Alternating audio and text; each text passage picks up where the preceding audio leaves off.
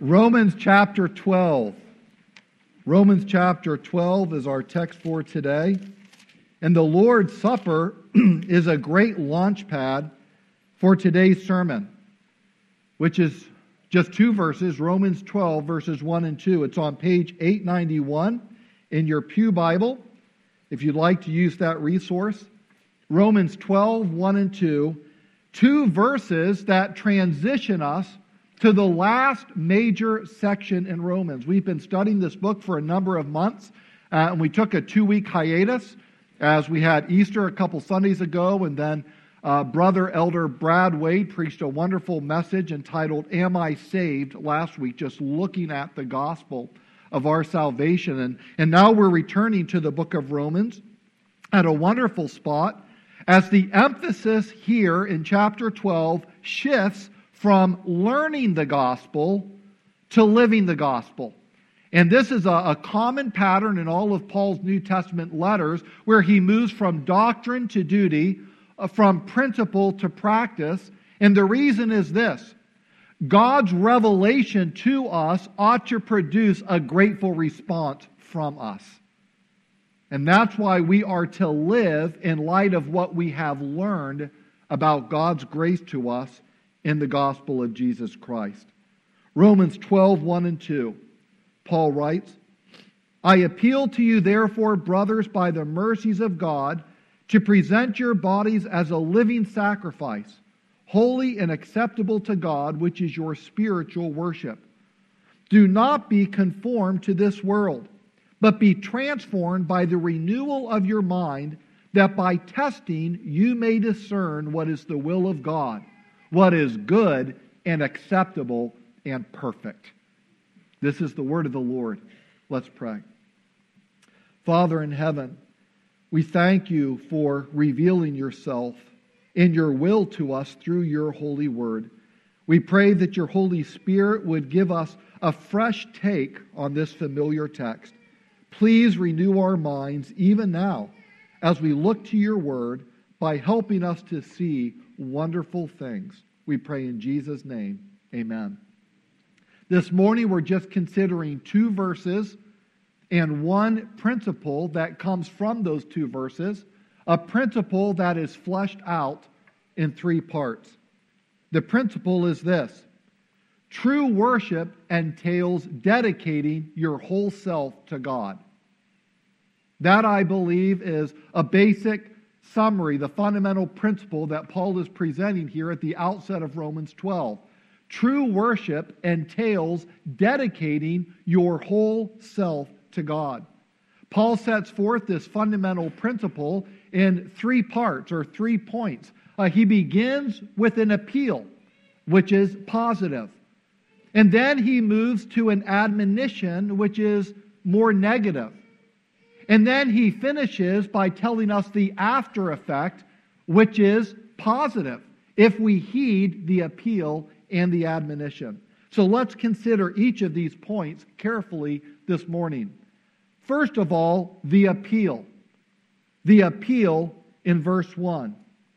I appeal to you, therefore, brothers, could say brothers and sisters, by the mercies of God to present your bodies as a living sacrifice, holy and acceptable to God, which is your spiritual worship.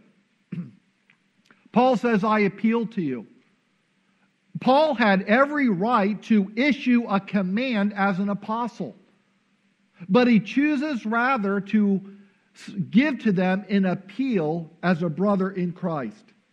The word appeal in the Greek is parakaleo. It literally means to come alongside of somebody else.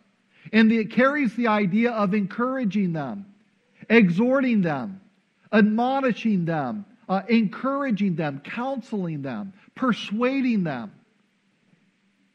Paul uses this word several times throughout his New Testament letters. And we see in other passages that this kind of an appeal, this kind of coming alongside other Christians is something that all of us as believers are to do. This is not just the work of an apostle, this is the work of every believer.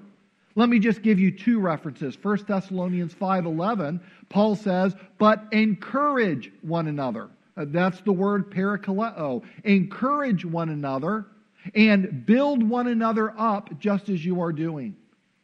This same word appears in the book of Hebrews, chapter 10, verse 25. Let us not neglect meeting together. Glad you're here today. You already obeyed that command. Let us not neglect meeting together as some are in the habit of doing, but let us encourage, parakaleo, one another all the more as we see the day of Jesus' return drawing near. And so, this appeal that Paul makes in Romans 12, yes, it carries the authority of an apostle, but it is a command, it is an appeal that we ought to be regularly making to one another as we relate to one another, as we fellowship with one another, as we worship together as believers in the Lord Jesus Christ.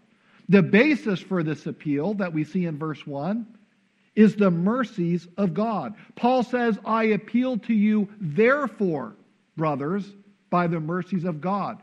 The therefore refers to the immediately preceding verse, verse 36 of chapter 11, which we looked at a couple of weeks ago. Paul praises God, saying, For from him and through him and to him are all things, to him be glory forever. Amen.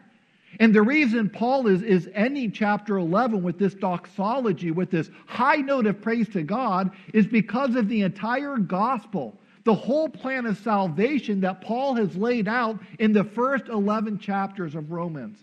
And now, as he ends on a high note of praise to God, he says, Therefore, I appeal to you by the mercies of God that you present your bodies as a living sacrifice, holy and acceptable to God. God's mercies are the basis of Paul's appeal. If you are to read the first 11 chapters of Romans, as we look at this uh, doctrine of the gospel, the salvation of God, we see that God's mercy is multifaceted. That's why Paul uses the plural here. He doesn't say the mercy of God, he says the mercies of God. Like a multifaceted diamond, God shows the, the wonderful display of his mercies toward us in Christ. We've seen in the first 11 chapters that this includes God's love for us, right? Romans 5 8, God demonstrates his love for us, and that while we were still sinners, what happened? Christ died for us. It includes God's love for us. It includes, we saw in chapters 9 to 11, God's electing grace. It includes even our faith in Christ. God has given us the ability to believe. It includes our justification, whereby God declares us righteous on account of our faith in Christ. It includes our sanctification, the process by which we become more like Christ by the power of the Holy Spirit. It includes our glorification when we will be finally, finally be like Christ when he returns in power and glory. The Bible says that we will be like him, for we will see him as he is. It includes the forgiveness of sins, the gift of eternal life. I mean, innumerable mercies, and all of them from God. And Paul says, because of God's many mercies, we should present our bodies as a living sacrifice to Him. I mentioned that in last week's sermon. Brad Wade expounded wonderfully from the New Testament on the gospel. And part of Brad's message included these words from Ephesians 2, where Paul says, But God, being rich in what? Mercy. But God, being rich in mercy, because of his great love with which he loved us, even when we were dead in our trespasses and sins, made us alive together with Christ. By grace, you have been saved. And he's writing to those who have trusted in the Lord Jesus Christ for the forgiveness of sins. I asked Brad for a copy of his sermon. I just wanted to be able to read it over. I thought he did, by God's grace, a marvelous job preaching last week. And I said, I, I would just like a copy of this for, for the sake of, of, of seeing what you wrote about the gospel, the, the, the indications that were saved. I might want to draw something from my sermon this Sunday. So Brad sent me his uh, manuscript, and it was 18 pages long. Well done, Brad, getting it in that time. And as I, as I leafed through these 18 pages, Everything was in black and white. The copy that he gave me, everything was in black and white, 18 pages, except for two words, which Brad had bolded in red. And it were these two words from Ephesians 2 but God. But God. Fellow Christians, brothers and sisters, where would we be without God? The Bible tells us exactly where we would be. We would still be dead in our trespasses and sins. We would be headed to hell to suffer the eternal wrath of God on account of our sins, and deservedly so.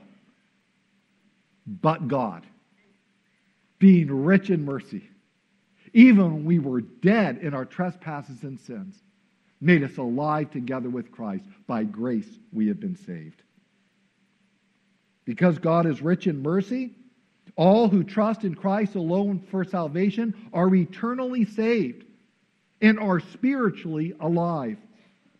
So God's mercy is the basis for Paul's appeal to present your bodies as a living sacrifice to God, holy and acceptable to God. You see, under the old covenant, God accepted dead sacrifices, dead animals, as a uh, temporary atonement until the ultimate sacrifice came in the person of Jesus Christ. When John the Baptist saw Jesus coming to the river Jordan, what did he say? Behold, who?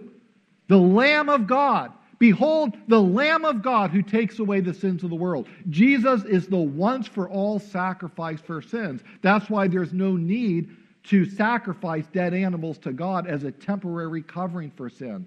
The final sacrifice, the Lord Jesus Christ laying down his own life, has already been offered, and it is fully sufficient to cover every sin of every single person who has, is living, and ever will live. Now, all who trust in Christ for salvation are granted not only forgiveness, but according to Scripture, they are also given the capacity to please God by the power of the Holy Spirit. Because of Christ, we are spiritually alive. And because we are spiritually alive, we can now present our bodies as a living sacrifice that is holy and acceptable, which means well pleasing to God. Isn't that an astounding thought? Not because of how great we are, how good we are, but because of how great and gracious and merciful and good God is toward us. It's a magnificent, mind blowing truth that sinners like us can not only be forgiven, but actually now have the capacity to please God. That's because the gospel provides not only salvation from God's wrath, but also the power to live a changed life. God's mercies then provide both the motivation and the means to obey God. Now, you might have heard it said that the problem with the living sacrifice is that it keeps crawling off the altar. But that really misses Paul's point. Uh, people can, can say about that, you know, kind of make a joke about it, pointing to our inconsistencies as Christians, but that's clearly missing the point of what Paul is saying. The point of a living sacrifice, a living sacrifice, is that it's ongoing. It's continual. It's constant. It is lifelong. Although we begin the Christian life by offering ourselves initially to God and trusting ourselves to Him fully at the moment of salvation. For the Christian, this is a lifelong dedication to God, not a one time thing. We keep on presenting our bodies to God for as long as we live. But why does Paul say, present your bodies as a living sacrifice? I mean, aren't we also to dedicate our minds and our hearts to God as well? Well, yes. I mean, Jesus said, You shall love the Lord your God with all of your heart, with all of your mind, with all of your soul, with all of your strength. So, why does Paul say, Present your bodies as a living sacrifice? The reason that Paul emphasizes our bodies is because our bodies are concrete and practical. This is where you get down to the brass tacks of Christianity. Somebody can stand and sing and praise the Lord and say, I just give God my heart.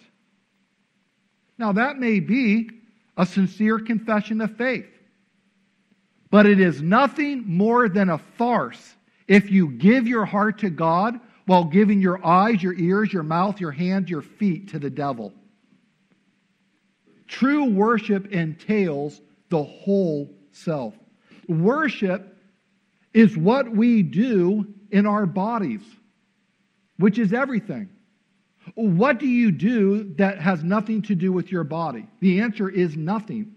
Whatever we do has something to do with our bodies. And that's Paul's point. Worship is whatever we do with and in our bodies, which includes absolutely everything in our life. That's why Paul says in another passage, 1 Corinthians 10:31, "Therefore whether you eat or drink or whatever you do, do it all to the glory of God." That ties in perfectly with the end of Romans uh, 11, verse 36, that we read a few moments ago. For from him and through him and to him are all things, to him be glory forever. Therefore, present your bodies as a living, ongoing, lifelong sacrifice to God, now that you have been made spiritually alive in Christ, which Paul actually talked about back in Romans 6, verses 11 to 13. We won't read that, but it's a good passage to go back and read. And when we do that, Paul encourages us by saying, You are offering to God a sacrifice that is holy and acceptable or well pleasing to God. The word holy conveys this idea of a body dedicated to God. The word holy means to set something aside from common use and consecrate it to the Lord for his use. And that's exactly what we do when we present our bodies to God as a living sacrifice. Paul says that it is now, because of Christ, acceptable to God. It is well pleasing to God. And that's what we want to do with our bodies is please God. Now, we could apply this in, in many different ways. But let me give you one example. 1 Corinthians 6. Paul says to believers, run from sexual sin. Run from sexual sin. Don't you realize that your body is the temple of the Holy Spirit who lives in you and was given to you by God. You do not belong to yourself, for God bought you with a high price. So glorify God with your body. When we do that, when we run from sexual sin and we put away from our body, we protect our body from all kinds of sinful influences and refuse to partake in them, knowing that we partake in the body and blood of Jesus Christ by faith? The Bible says that that kind of sacrifice, because it will cost you something, is acceptable to God. That kind of sacrifice is indeed well pleasing to God. Paul calls this living sacrifice our spiritual act of worship.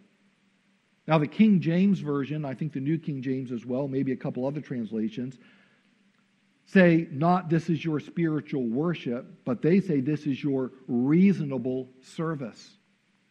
That may well be a better translation because the word for reasonable or spiritual is the Greek word logikos, from which we get our word logical.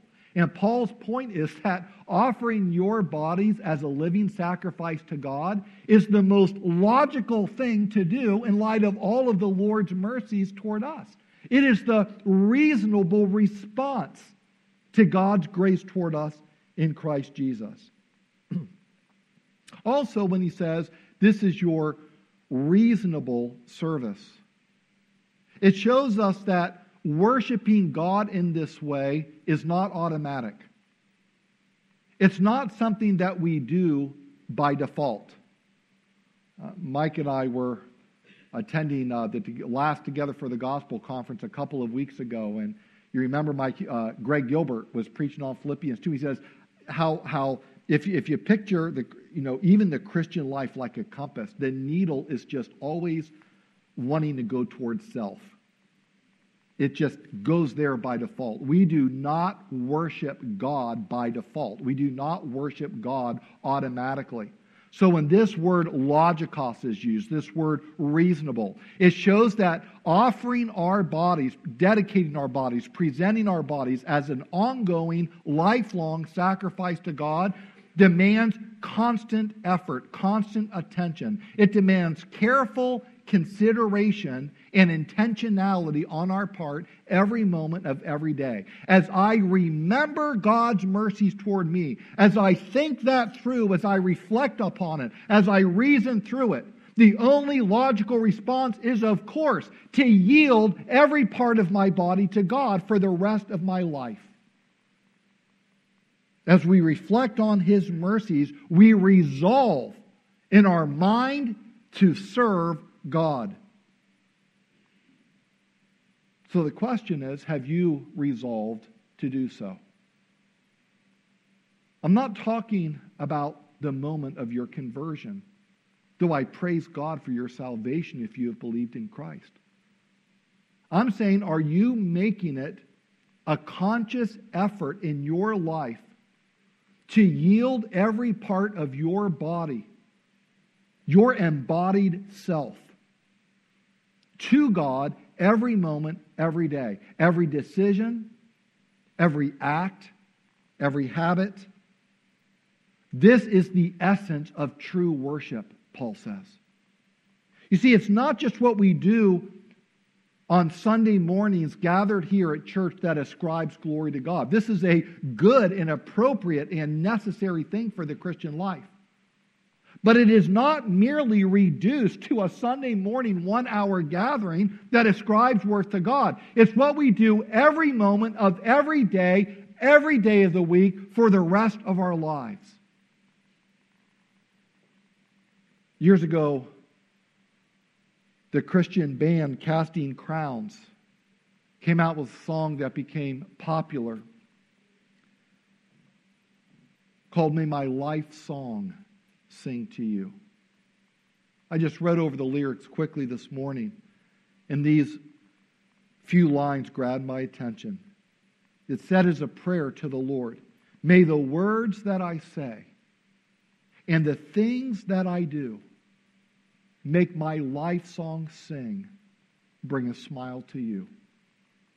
I want to sign your name at the end of this day, knowing that my heart was true let my life song sing to you.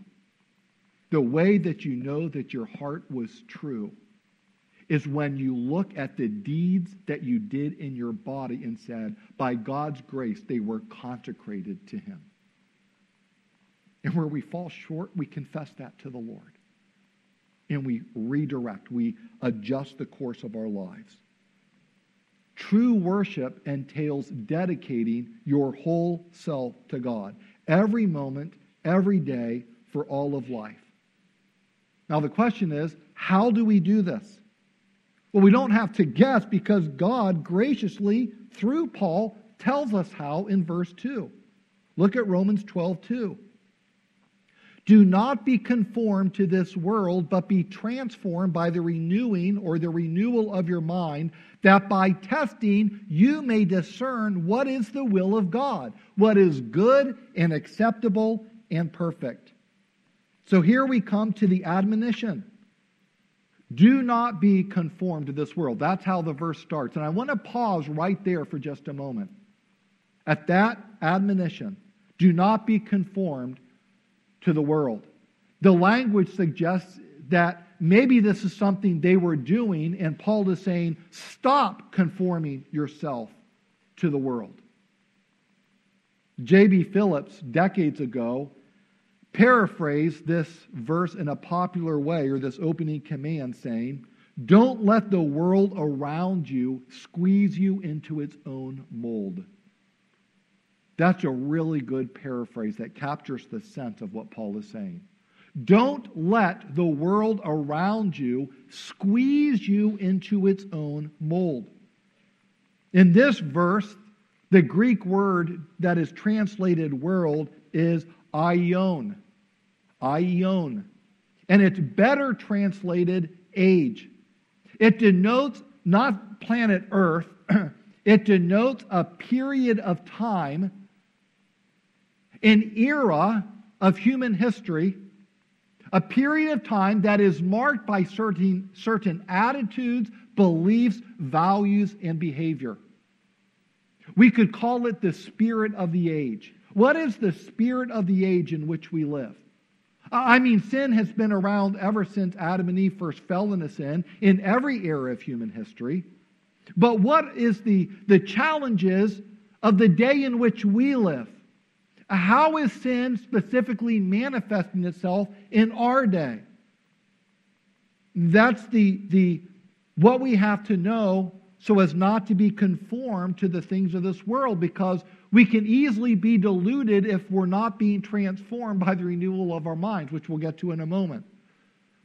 But as I thought about this verse and the meaning of world being age, the, the spirit of the age in which we live, my mind went back to 1 Chronicles chapter 12 when King David's throne was first established. He, he had just become king. He was actually still in Hebron at this time. But God was, in accordance with his promise, establishing the kingdom of his servant David. And First Chronicles 12 says that there were men who surrounded David when his kingdom was first established. In verse 32 notes specifically men from Issachar who, and I quote, understood the times and knew what Israel should do. Men of Issachar who understood the times and knew what Israel ought to do. I thought, God, how we need men like that today. We lack spiritual leaders, male leadership in the home, in the church, in the society, in the world. We need men like that today who understand the times in which we live and dedicate themselves to the greater David, to King Jesus, and say, by God's grace, in the power and wisdom of the Holy Spirit of God, because I belong to Christ, I will advance his kingdom in the wisdom and power of the Holy Spirit. Men who understand the times and knows what the people of God need to do and lead us accordingly. In his latest book, Strange New World, Carl Trueman says to respond to our times, we must first understand our times. Unquote. And that doesn't mean that we have to have a complete in depth knowledge of all that's going on in culture today, but we also can't be like ostriches who have our heads stuck in the sand. We need to be able to what's going on in the world around us to discern what's going on around us so that we can respond to it accordingly. And as I said, even though sin has characterized every era of human history since the fall of man, we are living in a strange new world, are we not? In which, and here's how it's strange like never before, a person's inner self has become identified as the source of truth. The truth is whatever works for you. The truth is whatever makes you happy. The truth is your truth. The truth is not objective, it is subjective. The truth is what you view it to be. It is your truth. If you doubt that that's the philosophy of our world today, just watch Oprah. But don't watch Oprah. It is your truth. Your inner feelings, how you feel, is the source of truth, and nobody has the right to question it, let alone critique it, but actually must to, in some way, conform to it as your truth, affirming you in that truth. If you want a prime illustration of this, remember when we look back at Romans 1 when Paul pointed out homosexuality, not because it's the only sin or the unforgivable sin, but it's, the, it's a prime example of how people worship the creature rather than the creator, right? Paul singles that out as an example. Well, I would suggest to you that this notion of what is called expressive individualism, that, that my inner self is the source of truth, you want a prime example of that? Look no farther than the legitimation of transgender lifestyles. Let me explain. The legitimation of transgenderism, actually, Carl Trueman put forth as a prime illustration of granting decisive authority to a person's inner feelings. Let me just read an excerpt from the book. And, I, and I, I wish that every Christian would actually read this book. Here's what he says The sentence, I am a woman trapped in a man's body, would have been nonsense to my grandfather. Had it been uttered by a patient to a doctor in the mid 20th century, the doctor would have responded that the patient had a psychiatric problem and that his mind needed to be treated so as to bring his feelings in line with his physical body. Today, the doctor is more likely to respond that the problem is such that the patient's body needs to be brought into alignment with those inner feelings. Indeed, were a doctor to respond in the earlier fashion today, he might well find himself the subject or the object of legal action. Doctors today grant normative authority in such cases to inner feelings or psychological convictions. We should note that this is not a scientific move. It is not the result of following the science. Rather, it is the result of living in a world where the inner voice is the key to the real person the trans person who was born male but claims to be a woman is to be lionized because that is an act of courage and honesty whereby the outward performance is finally brought into line with the internal reality. All of this derives from authorizing, indeed, valorizing that inner voice, and then expecting or even demanding that the outside world, from the public square to the individual's body, conform to this. Then again, he states that not just to single out transgenderism like that's the, you know, the unforgivable sin. He states it as a prime example of the authority that has been granted to the inner self.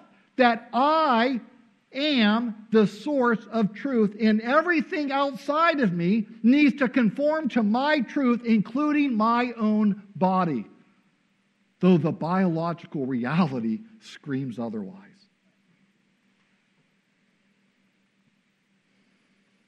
But you know, virtually every commercial communicates the same message today. You get that to the heart of really just about every advertisement,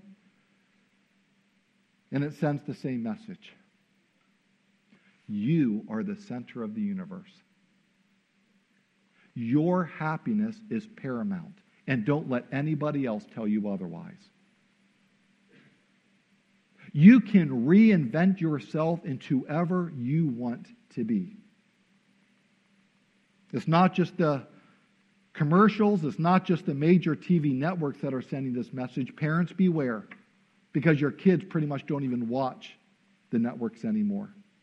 It's YouTube, TikTok, video on demand, gaming, social media, and other media that are shaping the minds of the younger generation. Four days ago, SpaceX's Crew 4 astronauts safely arrived at the International Space Station. When you really look at what that entailed, it's phenomenal how far science has progressed. The International Space Station is an experimental lab that orbits the Earth every 92 minutes, traveling at just over 17,000 miles per hour. Isn't that phenomenal? It is going that fast, and yet those that are on board are, they barely notice just how fast they are actually traveling. Human life and experimentation that takes place aboard the International Space Stations functions optimally when it's in orbit at 240 miles above the Earth. But as it's going around the earth about every hour and a half, traveling at just over 17,000 miles per hour. Here's the thing the gravitational pull of the earth is pulling it down. The only way it's able to stay up is because of the boosters that are on the International Space Station or, or the rocket docked there. Because if, if it didn't have that counter effect, that counter action taking place, the International Space Station would eventually crash to Earth in 240 days. Its path must regularly be tended to. So I thought about that. I thought, man, you know, the same is true of the Christian life. Let's think about our mission. What's our mission? Our mission is to know Christ and make him known. Our mission is to be conformed to the image of Christ and to present every person perfect or mature in Christ. The gospel of Christ is what propels us forward in our mission. But the gravitational pull of our culture will bring us off course if we are not aware of corrections that need to be made in our life. Because sometimes the changes are so subtle, we're not even aware that, we're hap- that they're happening. We don't even notice them. But if we remain oblivious to what's going on, and we do nothing to correct that in our lives, in our homes, and in our church, then the end will be catastrophe. And I say to you, as my brothers and uh, sisters in Christ, mission control is your responsibility. Mission control is your responsibility as an individual believer, and it is our responsibility collectively as a church. So, how do we stay on course? Well, thankfully, again, God in His grace tells us in Romans 12, 2, do not be conformed to this world, but be transformed by the renewal or by the renewing of your mind. That word transformed is the Greek word metamorphao, from which we get our word metamorphosis. And it connotes an outward change in appearance. Matthew, in his gospel, uses the same word to describe the transfiguration of Christ. When Christ revealed, he put he outwardly displayed his inner glory to the disciples that were there. In the same way, the Bible says that we have Christ in us, the hope of glory. See, it, it's not I, but Christ, right? Didn't Paul say that in Galatians 2.20?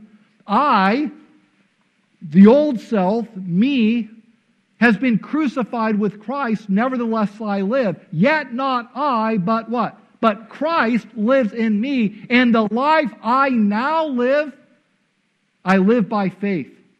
The life I now live in the flesh, that is, in my body, I live by faith in the Son of God, who loved me and gave himself for me. So we have Christ in us, the hope of glory, and Jesus wants us to put his glory on display.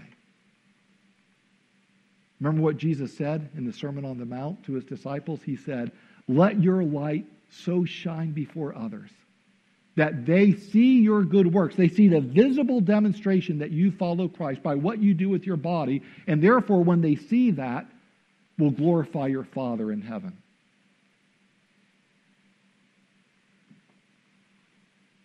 When Jesus instituted the new covenant, by giving his body as a sacrifice for sins, by shedding his blood for the forgiveness of our sins, he gave everyone who believes in him a new heart, a new spirit. How do we let the world see the new heart, the new spirit that God has given us? Because man looks on the outward appearance. God alone can see the heart. Well, Jesus tells us, He says, out of the abundance of the heart, the mouth speaks. We show people the glory of Christ within by the good and godly things that we do with our bodies. We put God's glory on display by becoming a living sacrifice. This same word transformed appears in 2 Corinthians 3:18 which says, "We all with unveiled faces are looking as in a mirror at the glory of the Lord and are being transformed metamorpho into the same image from glory to glory like ever increasing shades of glory we're becoming more like Christ. This is from the Lord who is the Spirit." That is to say, the Spirit of God uses the Word of God to make us more like the Son of God. So the command, be transformed by the renewal of your mind, that too appears in the passive voice, indicating that this is the Lord's work. God is the one who renews our minds, but God expects us to cooperate with Him in that process. Remember, the verses that Brother Bob read moments ago from Psalm 1. Listen, everybody, but men specifically. Blessed is the man who walks not in the counsel of the ungodly, nor stands in the path of sinners, nor sits in the seat of the scornful, but his delight is where? It's in the law of the Lord, and on his law he meditates day and night. And God promises that he will be like a tree planted by the rivers of water that brings forth its fruit in its season, and whatever he does will prosper. Brothers and sisters, if you want to be a spiritual success in the eyes of God, if you want to flourish as a believer in Christ, then you must renew your mind by the power of the Holy Spirit by being in the Word of God. Most of us have heard the expression garbage in, garbage out. The same is true of the Christian life. If you want to be a spiritual success, if you want to flourish as a believer in Christ, you must protect your mind from sin and you must program your mind with Scripture.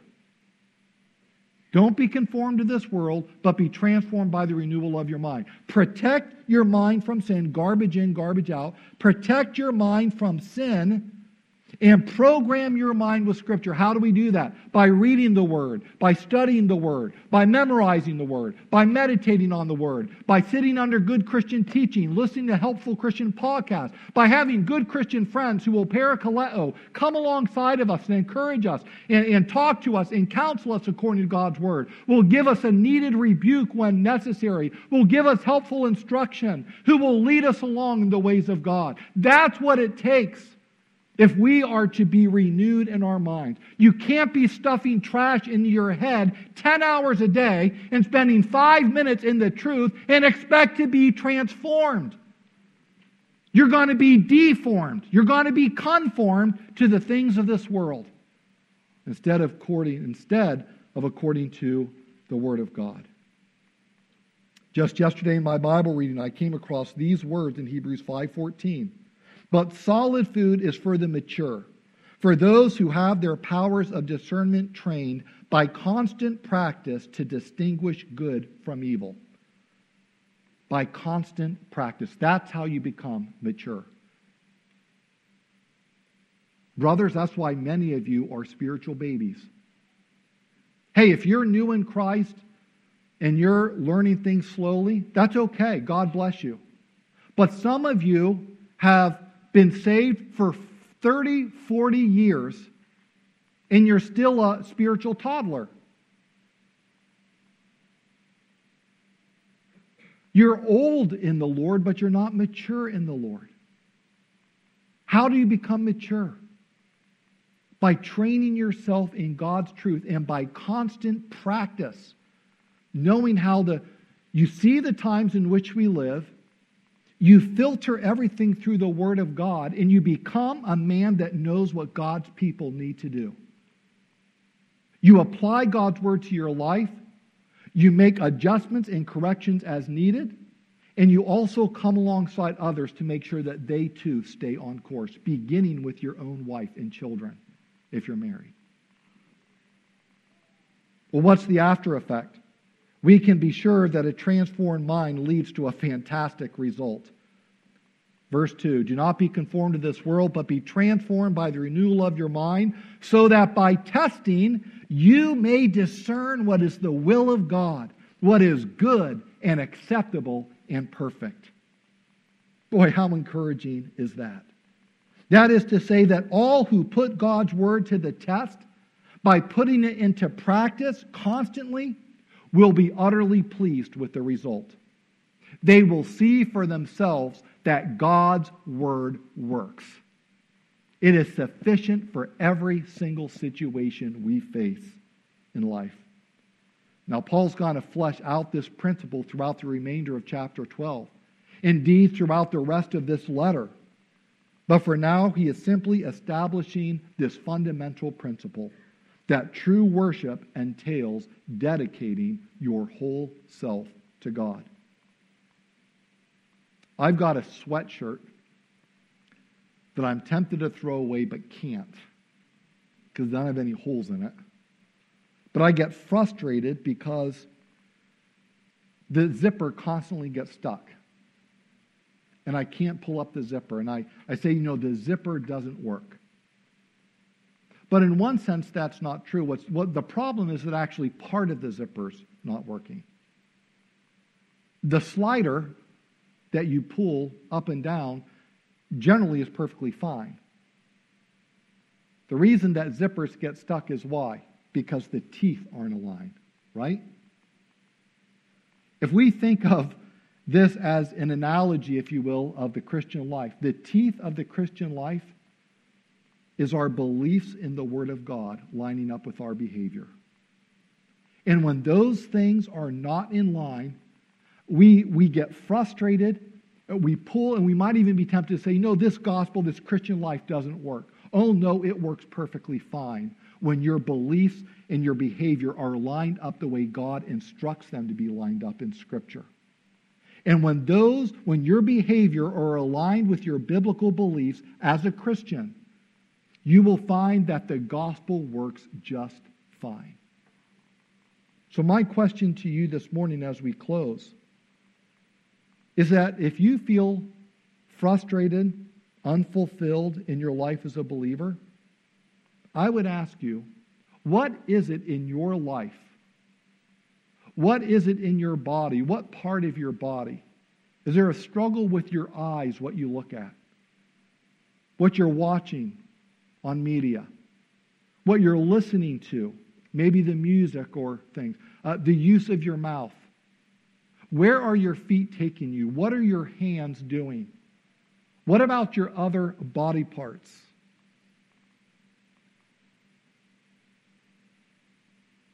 See, when we dedicate our whole selves to God, and I'll use Paul's words, when we dedicate our bodies to God as a living sacrifice, aligning our behavior with our beliefs. Not just learning the gospel, but living the gospel, we flourish.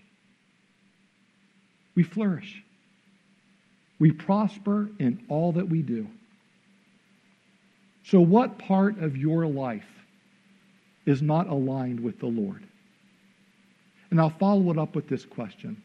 Since Paul makes his appeal by the mercies of God, how can you look at the cross of Christ, what he did for you, and not be fully committed to him?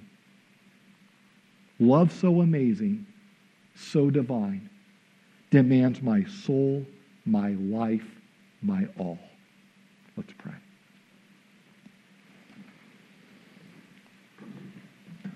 Lord, we thank you for the encouragement and the correction that your word provides. Help us to take it to heart as your Holy Spirit speaks to us in these closing moments. We pray in Jesus' name. Amen.